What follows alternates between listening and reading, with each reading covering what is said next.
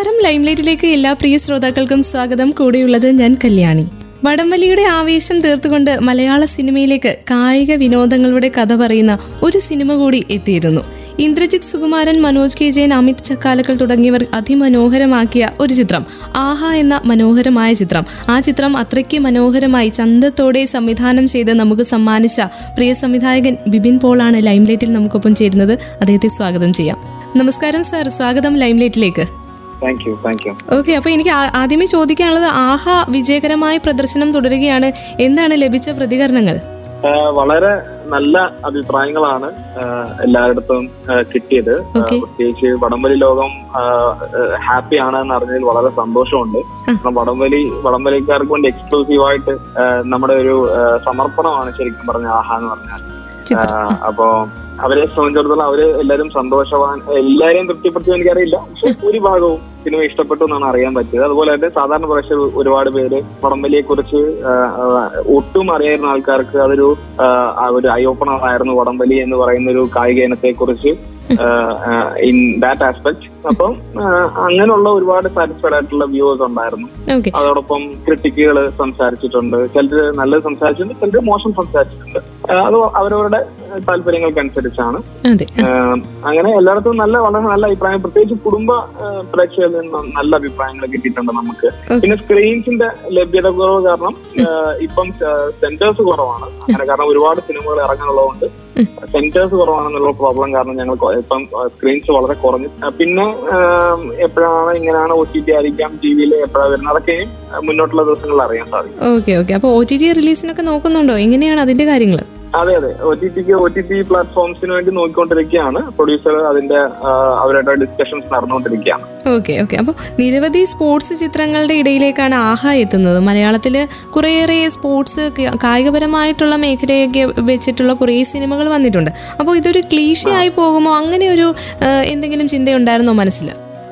അങ്ങനെ ഒരു ചിന്ത ഉണ്ടായിട്ടില്ല. കാരണം വടംവലി എന്ന് പറയുന്നത് ഇപ്പം നമുക്ക് മലയാളികൾക്ക് അറിയാവുന്നത് ആ ആട് എന്ന് പറയുന്ന സിനിമയിൽ നിന്നാണ് നമുക്ക് വടംവലി നമ്മൾ കണ്ടിട്ടുള്ളത് നമ്മൾ പരിചയപ്പെട്ടിട്ടുള്ളത്. പക്ഷെ അതിനേക്കാൾ അതിനേക്കാൾ അതൊരു ഒരു കോമഡി പ്രൂഫ് മൂവി ആയതുകൊണ്ട് അതിന്റെ ഒരു ചെറിയൊരു പാർട്ടായിട്ട് വടംവലി വന്നിട്ടുള്ളൂ എന്നുള്ള മാത്രമേ ഉള്ളൂ. പക്ഷെ അത് വളരെ മനോഹരമായിട്ട് അവർ കാണിച്ചിട്ടുണ്ട്.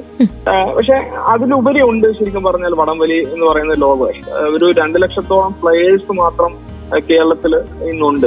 അതുപോലെ തന്നെ ലക്ഷക്കണക്കിന് വരുന്ന ആരാധകർ അവരുടെ കുടുംബങ്ങൾ. അങ്ങനെ ഒരു വലിയൊരു ഫാൻ ബേസ് ഉള്ള ഒരു അണ്ടർ അണ്ടർഡോഗ് സ്പോട്ട് ആണ് ശരിക്കും പറഞ്ഞ വടംവലി എന്ന് പറയുന്നത്. അതായത് വേണ്ട അംഗീകാരം കിട്ടാതെ ഒരിക്കലും റെക്കഗ്നൈസ് ചെയ്യപ്പെടാതെ സിസ്റ്റത്തിൽ ഈ സിസ്റ്റത്തിൽ അംഗീകരിക്കപ്പെടാതെ കിടക്കുന്ന ഒരു ജനതയാണ് ശരിക്കും പറഞ്ഞ വടം വടംവലി ലോകം അപ്പൊ അവരെ സംബന്ധിച്ച് അവരുടെ ഒരു എക്സ്ക്ലൂസീവ് സിനിമ ആയിരിക്കണം എന്ന് എനിക്ക് ആഗ്രഹം ഉണ്ടായിരുന്നു. അതുകൊണ്ട് തന്നെ അങ്ങനത്തെ ഒരു ക്ലീശ ആവില്ല എന്ന് എനിക്ക് നൂറ് ശതമാനം ഉറപ്പുണ്ടായിരുന്നു. ഓക്കെ. അപ്പോൾ ഈ ഒരു സ്പോർട്സ് ഡ്രാമ എന്ന് നമുക്ക് ഈ ഒരു ചിത്രത്തെ വിളിക്കാമല്ലോ അപ്പോൾ മറ്റ് ചിത്രങ്ങളിൽ നിന്ന് ആഹയെ വ്യത്യസ്തമാക്കുന്ന രണ്ട് കാര്യങ്ങൾ എന്തൊക്കെയാണെന്ന് ചോദിച്ചാൽ സംവിധായകന്റെ മറുപടി എന്തായിരിക്കും? അങ്ങനെ ചോദിച്ചു കഴിഞ്ഞാൽ ആഹ വ്യത്യസ്തമാക്കുന്നത് ഒന്ന് പ്രമേയം തന്നെയാണ്. എനിക്ക് പറയാനുള്ളത് പ്രമേയമാണ് ഇതിനകത്ത് ഡിഫറെന്റ് ആയിട്ട് ഞാൻ അവതരിപ്പിക്കാൻ ശ്രമിച്ചിട്ടുള്ളത്. ഇപ്പം സ്പോർട്സ് സിനിമ ഇപ്പൊ ചിലത് പറഞ്ഞു കേട്ടിട്ടുണ്ട് ഞാൻ അതിന്റെ ചെറിയ എക്സ്പ്ലനേഷൻ കൂടെ പറയാം.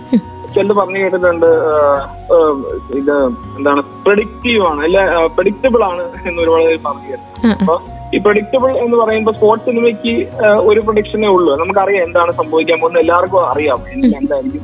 ഏതെങ്കിലും ഒരു ടീമാണ് സെന്റർ അട്രാക്ഷൻ എങ്കിൽ അവർ വിൻ ചെയ്യുന്നു. അതാണ്. അല്ലെങ്കിൽ അവർ ഏറ്റവും അവസാനം ജയിക്കുന്നു എന്നുള്ളതാണ്. അതിനപ്പുറത്ത് വേറൊന്നും സ്പോർട്സ് സിനിമയിൽ പറയാം. അതിപ്പോ സൂപ്പർ സൂപ്പർ ഹീറോ മൂവീസിലും അങ്ങനെ തന്നെയല്ലേ? അതെ. അതായത് സൂപ്പർ ഹീറോ തന്നെ നമ്മൾ വിജയിക്കുമെന്ന് നമുക്കറിയാം. അതെ അത് ഈ സ്പോർട്സ് ചിത്രങ്ങൾ ഇറങ്ങുമ്പോൾ എല്ലാവരുടെയും മനസ്സിലുള്ള ഒരു ഒരു പ്രീ കൺസീവ്ഡ് ആയിട്ടുള്ള ഒരു തോട്ടാണെന്ന് തോന്നുന്നു. ഇങ്ങനെ അവസാനം അങ്ങനെ ജയിക്കണം എന്നുള്ളത് നമുക്ക് എല്ലാവർക്കും അറിയാം. അതെ അതെ. കാരണം അത് കാരണം ഇപ്പൊ ഒരു സ്പോട്ട് എന്ന് പറയുന്നത് നമ്മളൊരു പോസിറ്റീവ് ആറ്റിറ്റ്യൂഡ് കൂടി കാണുന്ന ഒരു ഇനമാണ് അല്ലെങ്കിൽ നമ്മൾ ചെയ്യുന്ന ഒരു ആക്ട് ആണ്. സ്പോർട്സ് എന്ന് പറയുന്നത്. അപ്പൊ വളരെ പോസിറ്റിവിറ്റിയും വളരെ എന്താ പറയുന്ന ആൾക്കാരെ അപ്രീഷിയേറ്റ് ചെയ്യുന്ന വളരെ ഹാപ്പി സാധനമാണ്. അപ്പൊ അതിന്റെ ഒടുവിൽ എന്തിൽ നമുക്ക് കൊണ്ട് ഡിസാസ്റ്റർ കൊടുത്തിട്ട് ഒരു കാര്യമില്ല. ഡിസാസ്റ്റർ ഉണ്ട്. ഡിസാസ്റ്റർ അല്ല ഡിസാസ്റ്റേഴ്സ് കൊടുത്തിട്ട് നമ്മൾ ഫൈനൽ എന്ത് കൊടുക്കുന്നുള്ളതാണ് അപ്പൊ നമ്മളെ സംബന്ധിച്ചിടത്തോളം ഒരു വിന്നിങ് സിനിമ തന്നെയാണ് ആഹ. നമ്മൾ അതിനകത്ത് ഒരിക്കലും ആ ഒരു ടെൻഷൻ ഉണ്ടായിട്ടില്ല. അപ്പോൾ ആ ഒരു പ്രമേയം തന്നെയാണ് അല്ലെങ്കിൽ ആ ഒരു പ്രമേയമാണ് ആഹയെ വ്യത്യസ്തപ്പെടുത്തുന്ന ഒരു ഘടകം അല്ലേ? അതെ പ്രധാന ഘടകം. ഓക്കെ. അപ്പൊ ആഹായിലേക്ക് എങ്ങനെയാണ് ആഹയിലേക്ക് എത്തിയത് എന്ന് ചോദിച്ചാൽ എന്തായിരുന്നു ആ ഒരു വഴി? സിനിമയിലേക്ക് വന്ന ആ ഒരു വഴിയെ കുറിച്ച് ചോദിച്ചാൽ എന്തായിരിക്കും മറുപടി? ഇതിന്റെ തിരക്കഥാകത്ത് തോബി ചിറയത്ത് എന്റെ അടുത്ത് വന്ന് കഥ പറഞ്ഞപ്പം ഫസ്റ്റ് ആദ്യമായിട്ടാണ് ഞാനൊരു കഥ കേട്ടിട്ട് എന്റെ കണ്ണിൽ നിന്നൊരു ഇറ്റ് കണ്ണുനീര് പൊടിയുന്നത്. അപ്പൊ എനിക്കത് ഭയങ്കരമായിട്ട് ഇമോഷണലി കണക്ട് ആയി. അതിനുശേഷം തോബിത്ത് വീണ്ടും ഒരു കഥ പറയാൻ തുടങ്ങിയപ്പോൾ ഞാൻ പറഞ്ഞു തോബിത്ത വേണ്ട. ഇനി എനിക്ക് വേറൊന്നും കേൾക്കണ്ട. നമ്മൾ ചെയ്യുന്നു എന്നാണ് ഞാൻ സം- പറഞ്ഞിരുന്നത്. അപ്പം തീർച്ചയായിട്ടും ഇതിന്റെ തിരക്കഥ എന്നുള്ളതാണ് ഈ സിനിമയെ ഏറ്റവും കൂടുതൽ അട്രാക്ട് ചെയ്തതും. ഇതിൽ ഞാൻ കണ്ട ഒരു വലിയ ഒരു കാഴ്ചപ്പാട് എനിക്ക് ഇതിൽ കാണാൻ സാധിച്ചു. ഒരു പടംവലി എന്ന് പറഞ്ഞ ഒരു വലിയ ലോകത്തെ പുറത്തു കൊണ്ടുവരാൻ ഒരു പക്ഷേ സാധിക്കേണ്ട സാധിക്കുന്ന ഒരു സിനിമ ചെയ്യാൻ സാധി അങ്ങനെ ഒരു ചാൻസ് ആണ് ഞാൻ കണ്ടത്. അങ്ങനെയാണ് ഞാൻ ആക്ച്വലി ആഹയിലേക്ക് എത്തുന്നത്. ഓക്കെ അപ്പോൾ ഫിലിം ആയിരുന്നു? പഠിക്കുന്ന കാലത്തൊക്കെ ഈ ഫിലിമിനോടായിരുന്നു താല്പര്യം അല്ലെങ്കിൽ ഫിലിം ചെയ്യണം അങ്ങനെയൊക്കെ ഉള്ള ഒരു ഡ്രീം ഉണ്ടായിരുന്നു? എനിക്ക് ശരിക്കും ഇതൊരു ഡെസ്റ്റിനി പോലെയാണ്. ഞാൻ സിനിമ സ്വപ്നം കണ്ടു നടന്ന ആളൊന്നുമല്ല. പക്ഷെ പണ്ട് മുതലേ ആർട്സിനോടായിരുന്നു ആർട്ടിനോടായിരുന്നു എല്ലാ രീതിയിലും താല്പര്യം ഇപ്പൊ ഡാൻസ് ആയാലും മിമിക്രി മൈമും ഓണാക്കി പരിപാടിയൊക്കെ ആയിട്ട് മിമിക്രി ആയിട്ടൊക്കെ ഒരുപാട് സ്ഥലങ്ങളിൽ നടന്നിട്ടുള്ള ആളാണ്. അപ്പൊ എന്നെ സംബന്ധിച്ചിടത്തോളം ആർട്ട് എന്ന് പറയുന്നത് നമ്മുടെ ബ്ലഡ് ലൈൻ ഉള്ള പോലെയാണ്. എനിക്ക് പിന്നെ ഈ സിനിമയിൽ എത്തിയത് ഭയങ്കര വിചാരിതമായിട്ടാണ് ഞാൻ കോളേജിൽ വന്ന് ജോയിൻ ചെയ്യുമ്പോൾ പോലും ഒരിക്കലും സിനിമയിൽ എത്തുമെന്ന് വിചാരിച്ച ആളല്ല. ഞാൻ ജോയിൻ ചെയ്ത കോഴ്സ് ഇതിലേക്കുള്ള ഒരു വഴിയാണെന്ന് പോലും അറിയാതെ വന്ന ആളാണ് ഞാൻ. അപ്പൊ എന്നെ സംബന്ധിച്ച് ഒരു ഡെസ്റ്റിനി പോലെയാണ് ഞാൻ ഒരു ഓരോ പോയിന്റിൽ ഞാൻ റിയലൈസ് ചെയ്യായിരുന്നു. ഇത് ഞാൻ ചെയ്യേണ്ടിയിരുന്നില്ല ദൈവം എനിക്ക് വേണ്ടി കരുതി വെച്ചിട്ടാണെന്ന് ഞാൻ വിശ്വസിക്കുന്നു. അതെ അങ്ങോട്ടേക്ക് എത്തിക്കുകയായിരുന്നു എത്തിപ്പെടുകയായിരുന്നു എന്ന് പറയാം അല്ലേ? അതെ. അപ്പോൾ ആഹയിനെ കുറിച്ച് തന്നെ പറയുമ്പോൾ പിന്നെയും കാസ്റ്റിംഗ് വളരെ ശ്രദ്ധേയമായിട്ടുള്ള ഒരു കാര്യം അല്ലെങ്കിൽ ഭയങ്കര ബ്യൂട്ടിഫുൾ ആയിട്ട് ചെയ്ത ഒരു മേഖല കാസ്റ്റിംഗ് ആണെന്ന് പറയാൻ പറ്റും. അപ്പോൾ സിനിമ കണ്ട ഒരാളെന്ന നിലയിൽ ഇപ്പോൾ ഇന്ദ്രജിത്തിന്റെതാണെങ്കിലും മനോജ് കെ ജയനൊക്കെ അടിപൊളിയായിട്ട് ചെയ്തു എന്ന് നമുക്ക് സാധിക്കും പറയാൻ സാധിക്കും. അപ്പോൾ ഈ ഒരു കാസ്റ്റിംഗിലേക്ക് എത്തിയത് എങ്ങനെയാണ്? എങ്ങനെയാണ് ഇന്ദ്രജിത്ത് എന്ന് പറഞ്ഞ ഒരു സെലക്ഷനിലേക്ക് വന്നത്? നമുക്ക് എല്ലാവർക്കും അറിയാം ഇന്ദ്രീത് എന്ന് പറയുന്ന ഒരു മികച്ച നടനാണ്. മലയാളത്തിലെ വൺ ഓഫ് ദ ബെസ്റ്റ് അല്ലേ നമ്മൾ പറയേണ്ട ആവശ്യമില്ല. മലയാളത്തിലെ നല്ല അദ്ദേഹം നാഷണൽ ലെവലിൽ പോലും സൗത്ത് ഇന്ത്യ സൗത്ത് ലാംഗ്വേജസിലൊക്കെ വളരെ സജീവമായിട്ട് വർക്ക് ചെയ്യുന്ന ഒരു ആർട്ടിസ്റ്റ് ആണ്. എക്സ്ട്രീംലി ടാലന്റഡ് വെസറ്റൈൽ ആക്ടർ ആണ് എന്നെ സംബന്ധിച്ചിടത്തോളം. അപ്പം ഇതിൽ കഥാപാത്രം അത്രയും ഇമോഷൻസും ലേയേഴ്സും ഉള്ള ഒരു കഥാപാത്രം ആയതുകൊണ്ട് എന്റെ മനസ്സിൽ ഏറ്റവും സ്ട്രൈക്കിംഗ് ആയിട്ട് വന്ന കാസ്റ്റ് ഇന്ദ്രേട്ടനാണ്. പൂർണമായിട്ട് ഇന്ദ്രേട്ടന് യോജിക്കുന്ന ഒരു കഥാപാത്രമാണെന്നാണ് ഞാൻ കൺവിൻസ്ഡ് ആയത്. അപ്പൊ ഞാൻ അത് ആ ഒരു ഡിസിഷൻ മുന്നോട്ടെടുക്കുകയായിരുന്നു. കാരണം ഐ വാസ് കംപ്ലീറ്റ്ലി ഷുവർ ഇന്ദ്രേട്ടൻ ഇത് ഹൺഡ്രഡ് പെർസെന്റ് ഇതിന്റെ റിസൾട്ട് തരുമെന്ന് എനിക്ക് ഉറപ്പായിരുന്നു. അപ്പൊ ആ വിശ്വാസത്തിലാണ് ഞാൻ മുന്നോട്ട് പോയത്. ഓക്കെ അപ്പൊ അങ്ങനെ അദ്ദേഹത്തെ വിളിക്കുന്നു അല്ലേ? സിനിമയിലേക്ക് വിളിക്കുന്നു. അപ്പൊ അപ്പൊ അപ്പോൾ കഥ പറഞ്ഞു കൊടുത്ത ശേഷമാണോ പിന്നെ ഇങ്ങനെ ഒരു ചിത്രം വരുന്നുണ്ട് അല്ലെങ്കിൽ കഥയൊക്കെ പറഞ്ഞു കേട്ട ശേഷം ഇന്ദ്രജിത്തിന്റെ ഒരു റെസ്പോൺസ് എങ്ങനെയായിരുന്നു? ഞാനിത് ഞാനും അദ്ദേഹവും നൂറ്റിയൊന്ന് ചോദ്യങ്ങൾ എന്ന് പറയുന്ന ഒരു സിനിമയിൽ വർക്ക് ചെയ്തിട്ടുണ്ട്. ഐ മീൻ ഇന്ദ്രേട്ടൻ വർക്ക് ചെയ്ത ഒരു സിനിമയിൽ എന്റെ ആദ്യത്തെ സിനിമയാണ്. അപ്പൊ അതിൽ ഇന്ദ്രേട്ടനായിരുന്നു എന്റെ മെയിൻ കാസ്റ്റ് എന്ന് പറയുന്നത്. അപ്പം അങ്ങനെ ഇന്ദ്രേട്ടനോട് വർക്ക് വർക്ക് ചെയ്യാൻ അവസരം എനിക്ക് ഉണ്ടായിട്ടുണ്ട്. അതെ അതെ എഡിറ്റിംഗ് ആയിരുന്നു അല്ലേ? അതെ അതെ അതെ. ചോദ്യങ്ങളുടെ എഡിറ്റിംഗ് ആണ്. സിദ്ധാർത്ഥ ശിവ സംവിധാനം ചെയ്യുന്നു. സിദ്ധാർത്ഥന്റെ ആദ്യത്തെ സിനിമയായിരുന്നു.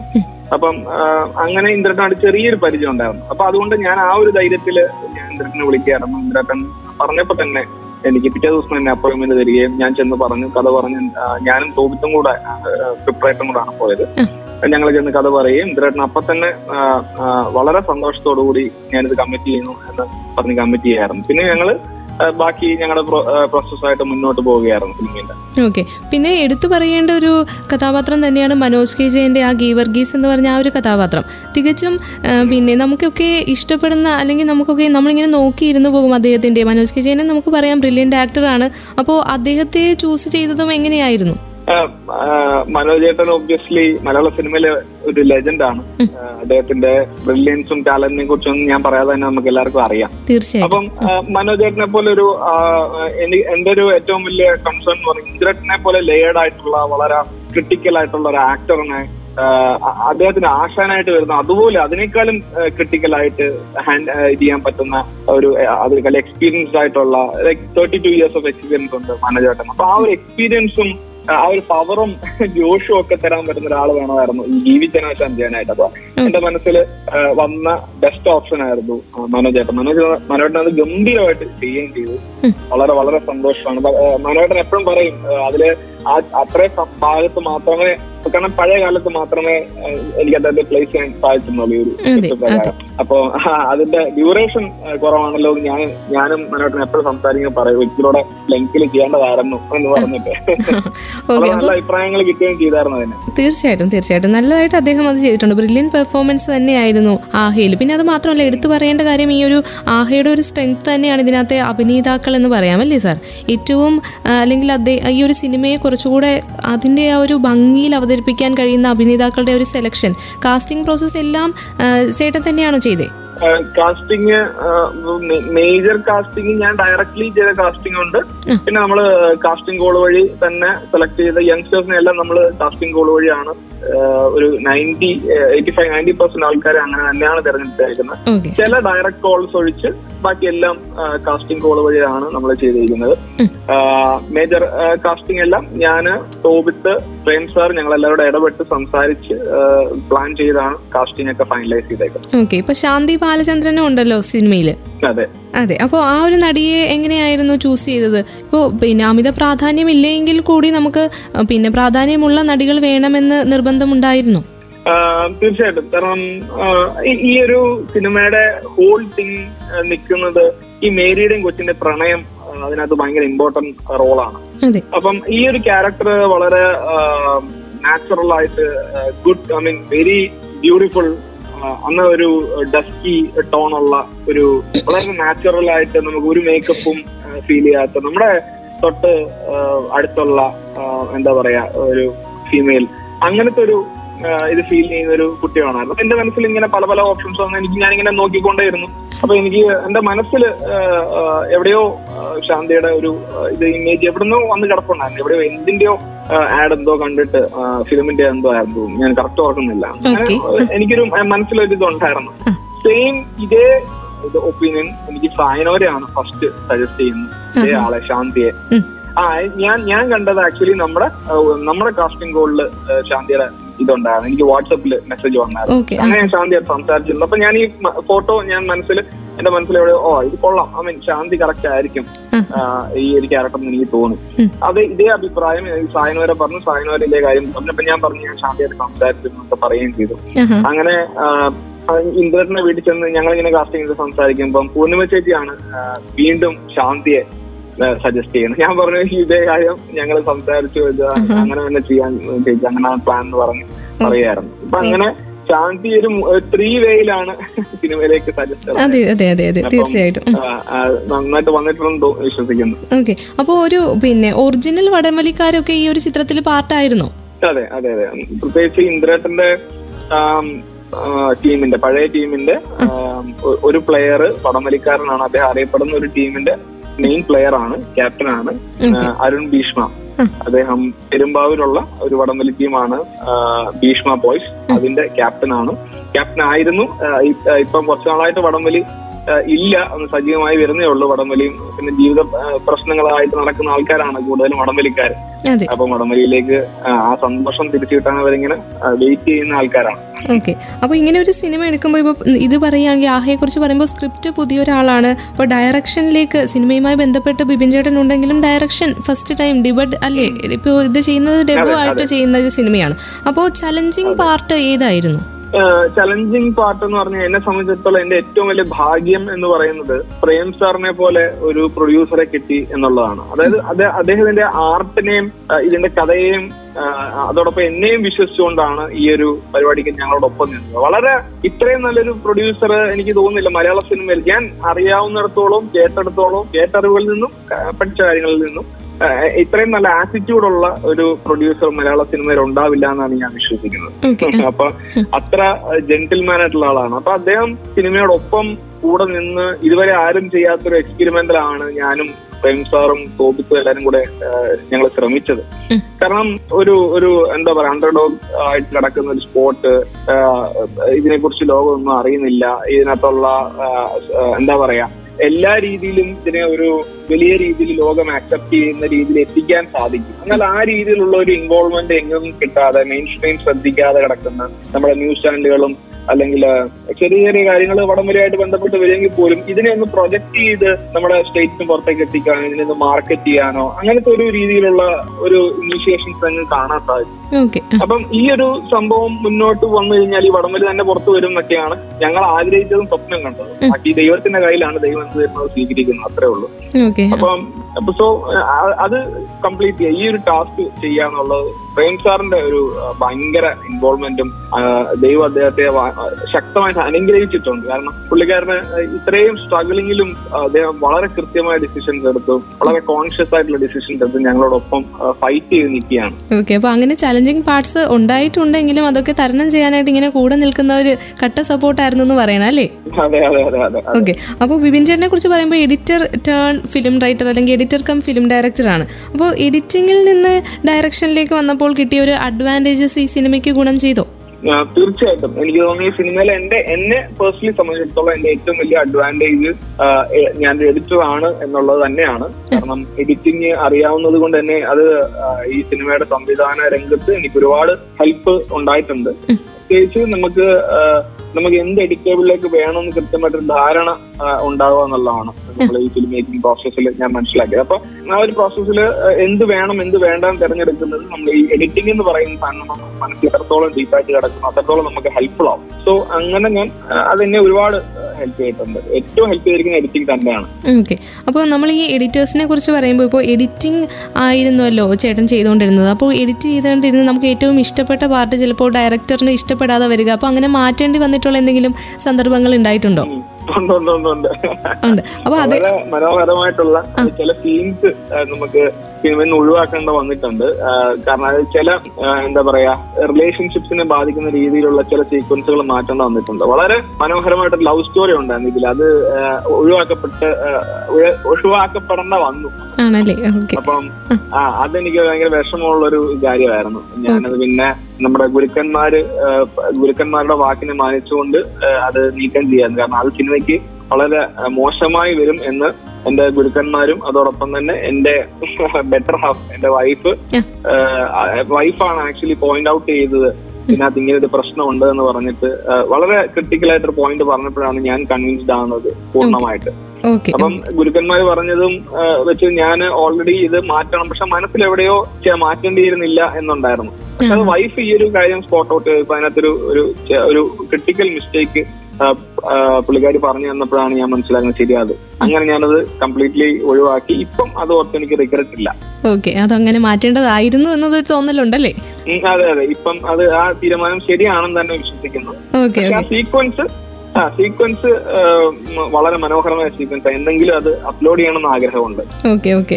അപ്പോൾ എന്തായാലും ഇപ്പോൾ നവാഗതനായതുകൊണ്ട് തന്നെ ഈ ഒരു ഫിലിം ഫീൽഡിൽ നിന്ന് മറ്റു ഉപദേശങ്ങൾ സ്വീകരിച്ചിരുന്നു. അപ്പോൾ സംവിധാനം ആദ്യമായിട്ടാണ്. അപ്പോൾ എന്തെങ്കിലും ഇതിന്റെ ഫീൽഡിൽ നിൽക്കുന്നവരുമായിട്ടോ അല്ലെങ്കിൽ ഇപ്പോൾ പറഞ്ഞ പോലെ തന്നെ ഗുരുക്കന്മാരെന്ന് പറഞ്ഞു. അപ്പോൾ അങ്ങനെയുള്ള ഉപദേശങ്ങൾ ആരൊക്കെയാണ് കൂടെ ഉണ്ടായിരുന്നത്? ഗുരുക്കന്മാർ എന്ന് പറയുമ്പോൾ എനിക്ക് ഒരുപാട് ആൾക്കാരുണ്ട്. ഗുരുക്കന്മാര് പ്രത്യേകിച്ച് സിദ്ധാർത്ഥ ശിവ അദ്ദേഹത്തിന്റെ ആദ്യത്തെ സിനിമയിലെ എന്റെ സംവിധായകനാണ്. അദ്ദേഹത്തിന് ഒരുപാട് കാര്യങ്ങൾ പഠിക്കാൻ പറ്റിയിട്ടുണ്ട്. എന്നാൽ അതിനു മുന്നേ ഞാൻ എറണാകുളത്ത് വരുമ്പം ആഡ് ഫിലിം മേക്കർ ആയിട്ടുള്ള ഗംഗാ പ്രസാദ് ഗംഗാട്ടന്റെ കൂടെയാണ് ഞാൻ എഡിറ്റിംഗ് സ്റ്റാർട്ട് ചെയ്യുന്നത് ആഡ് ഫിലിംസിൽ. ആഡ് ഫിലിംസ് ചെയ്താണ് ഞാൻ പിന്നീടാണ് സിനിമയിലേക്ക് എത്തുന്നത്. അപ്പൊ അതിനു മുന്നേ തന്നെ സിദ്ധാർത്ഥേട്ടനുമായിട്ട് നല്ല ബന്ധം ഉണ്ടായിരുന്നു പിന്നെ വേറൊരു ആർട്ടിൽ മേക്കറുണ്ട് ഗോപിനാഥ് മേനോൻ. അദ്ദേഹം എന്റെ ഒരു ഗുരുവാണ്. അങ്ങനെ ഒരുപാട് പിന്നെ മഹേഷ് നാരായണൻ. മഹേഷ് നമ്മുടെ ഒരു ആശ ഒരു ഏറ്റവും നമ്മൾ ബഹുമാനിക്കുന്ന ഒരു ഫിലിം മേക്കറും കൂടിയാണ് അദ്ദേഹം. അപ്പം ഇവരൊക്കെ ഗുരുക്കന്മാരാണ്. അപ്പോൾ അവരോടൊക്കെയുള്ള ഉപദേശങ്ങളൊക്കെ തേടി അങ്ങനെയാണ് ഒരു ഫൈനൽ കട്ട് പുറത്തേക്ക് വരുന്നത് അല്ലേ? അതെ അതെ അതെ അതെ അതെ. അങ്ങനെയാണ്. പിന്നെ പ്രത്യേകിച്ച് എഡിറ്റിംഗിൽ നമ്മുടെ ഒരു ആശാനുണ്ട് ജിത്തേട്ടൻ അങ്ങനെ ഒരുപാട് പേരുണ്ട്. ഞാൻ പെട്ടെന്ന് ഓർത്തപ്പോ പറഞ്ഞ ഓക്കെ ഓക്കെ. അപ്പോൾ വീട്ടിലെ വിശേഷം ചോദിക്കുകയാണെങ്കിൽ ആരൊക്കെയാണ് വീട്ടിലുള്ളത്? വീട്ടിലുള്ളത് ഇപ്പം ഞങ്ങൾ ഞാൻ എറണാകുളത്താണ് സെറ്റിൽ ആയിരിക്കുന്നത് പൂക്കാട്ടുപടി എന്ന് പറയുന്ന അതിമനോഹരമായ ഒരു ഗ്രാമത്തിലാണ്. ടൂറിസ്റ്റ് പ്ലേസ് ആണത് അല്ലേ? അതെ അതെ അതെ. വളരെ മനോഹരമായിട്ടുള്ള ഒരു വില്ലേജ് ആണ്. അപ്പം അവിടെയാണ് ജീവിക്കുന്നത്. ഞാൻ വൈഫ് വൈഫിന്റെ പേര് മറിയം എന്നാണ്. വീട്ടിൽ സച്ചു എന്ന് വിളിക്കും. സച്ചു ഞാനും സച്ചും അന്നക്കുട്ടിയും. അന്നക്കുട്ടി എന്ന് പറയുന്നത് ഞങ്ങളുടെ രണ്ടു വയസ്സുള്ള കുഞ്ഞാണ്. രണ്ടര വയസ്സ്. ഓക്കെ അന്നക്കുട്ടി എന്നാണോ പേര്? ഒറിജിനൽ പേര് അന്നക്കുട്ടി എന്നാണ്. Original name Ima Mariam Bibin. ഇമ. Ima എന്നാണല്ലേ? നല്ല പേരാണ് കേട്ടോ. ഇമ. ഓക്കെ. പിന്നെ ഞാനിങ്ങനെ എവിടെയോ വായിച്ചിട്ടുണ്ട്. ഈ പൂക്കാട്ടുപടിയിലെ സൂര്യാസ്തമയം കാണാൻ മറ്റെങ്ങും ഇല്ലാത്ത ഭംഗിയാണെന്ന്. അങ്ങനെയുണ്ടോ? അയ്യോ വളരെ മനോഹരം ഭയങ്കര രസമാണ് പൂക്കാട്ടുപടിയിലെ വിഷ്വൽസ്. അതെ ഇതൊരു നാടിന്റെ ഭംഗിയും അല്ലെങ്കിൽ ഇപ്പോൾ ആ പൂക്കാട്ടുപടിയുടെ ഭംഗിയൊക്കെ സിനിമയിലൊക്കെ കൊണ്ടുവരണം അല്ലെങ്കിൽ അങ്ങനെ എന്തെങ്കിലും ഐഡിയാസ് ഒക്കെ ഉണ്ടായിരുന്നോ? എനിക്കിപ്പോ ആഗ്രഹമുണ്ട് ആക്ച്വലി അവിടെ എന്തെങ്കിലും ചെയ്യണം. വളരെ രസകരമായിട്ടുള്ള വളരെ ബ്യൂട്ടിഫുൾ ആയിട്ടുള്ള സ്ഥലമാണ്. ആ. സ്ഥലത്ത് എന്തെങ്കിലും ഒരു വിഷ്വലൈസേഷൻ ചെയ്യാൻ ദൈവം അനുഗ്രഹിക്കട്ടെ ദൈവം അതിനുള്ള അവസരം തട്ടെ പ്രാർത്ഥിക്കുന്നു. Okay okay. അപ്പൊ ഈ വീട്ടിലുള്ളവര് ആദ്യ സിനിമ കണ്ടിട്ടുള്ള ഒരു പ്രതികരണം എന്തായിരുന്നു? അയ്യോ വളരെ വളരെ വളരെ സന്തോഷം. പറഞ്ഞറിയിക്കാൻ പറ്റാത്ത സന്തോഷമായിരുന്നു. ഫസ്റ്റ് ഷോ കഴിഞ്ഞ് എന്റെ വലതുവശത്ത് അമ്മ ഇരിപ്പുണ്ടായിരുന്നു. അമ്മ ഇമോഷണലായി എന്നെ ഹഗ് ചെയ്തു എന്നെ കിസ് ചെയ്തു. അമ്മ കരയായിരുന്നു പൊട്ടിക്കരയായിരുന്നു അമ്മ. അയ്യോ.